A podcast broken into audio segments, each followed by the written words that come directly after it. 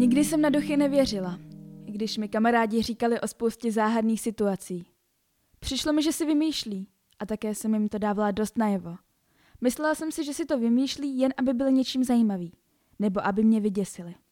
To se jim ale nepovedlo, protože jsem nikdy na tyhle nesmysly nevěřila. Až doteď. Bydlím s rodiči v rostomilé menším domku. Mám vlastní pokoj. Je tam ale velký nepořádek. Úklid totiž moc nemusím.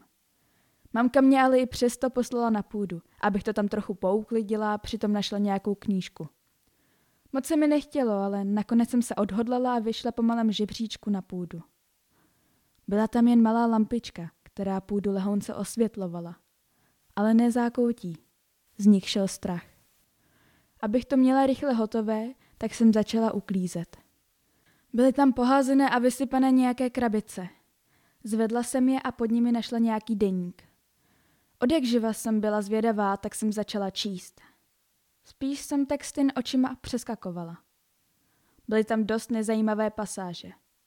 Ale najednou mě jedna zaujala. Tak jsem se u ní zastavila a začala číst.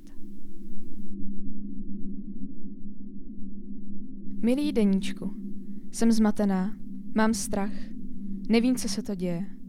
Jako by mě pořád něco pro nás sledovalo. Asi brzy zešílím. Něco mě sleduje, ale já nic nevidím. Přeci nejsem tak slepá. Nebo ano? Posledních pár dní usínám otočená hlavou ke zdi a s pocitem, že se na mě něco dívá. Jestli to bude takhle pokračovat, asi někoho navštívím. Vždy, když jsem doma, mám ten pocit. Poraď mi, co dělat, prosím. Pár stránek jsem přeskočila. Všechno to bylo o tom samém. Ta žena se asi stvokla. Přesto se ale rozhodnu číst dál. Jsem na půdě. Šla jsem tam trochu pouklidit a něco najít. Tady ten pocit cítím ještě silněji. Teď to vím jistě. Tamhle v rohu něco je. Nevidím to. Je tam tma. Bojím se toho, hrozně se bojím. Chci utéct, jenže nemůžu. Něco mě drží. Ale nic nevidím. Co to je? Něco z toho rohu vystoupilo. Je to jen mlha? Nebo kouř? Nebo něco takového? Pane bože, bojím se. Pořád se nemůžu pohnout. Blíží se to ke mně. Co dělat? V tu chvíli přišla na půdu má dcera. A najednou jsem se mohla pohnout. Řvu na ní, ať okamžitě zmizí, ale ona s vystrašeným výrazem v obličeji ukazuje do kouta. Pomalu se otáčím a vidím postavu. Teď je v deníku obrázek a já jsem strnula. To jsem já. Na obrázku jsem já. Co se to děje?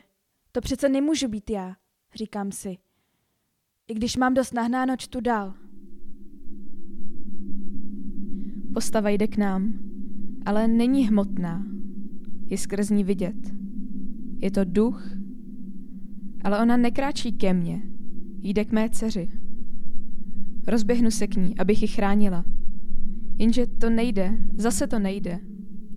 Řvu na dceru, ať utíká, ale ona pláče, že se také nemůže pohnout. Postava na mě promluví. Vezmi si ten denník, co máš v kapse. Vše, co jsi viděla, zapiš.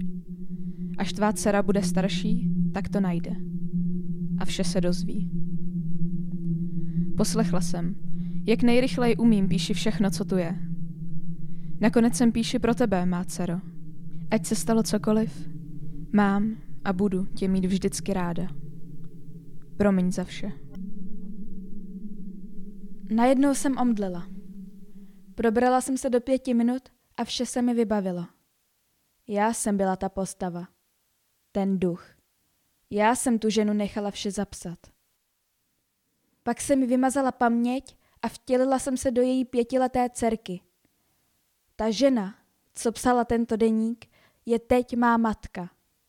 Nebo vlastně není, ale ona to neví. Její pravá dcera je mrtvá. Jakmile jsem se já vtělila do její dcery, vše jsem načas zapomněla. A teď, po přečtení deníku vím zas vše. Takhle já přežívám. Jakmile umře tělo, jdu si najít jiné. Vybírám si děti, protože je jednodušší se pak přizpůsobit. Už věřím na duchy, protože jeden doopravdy jsem.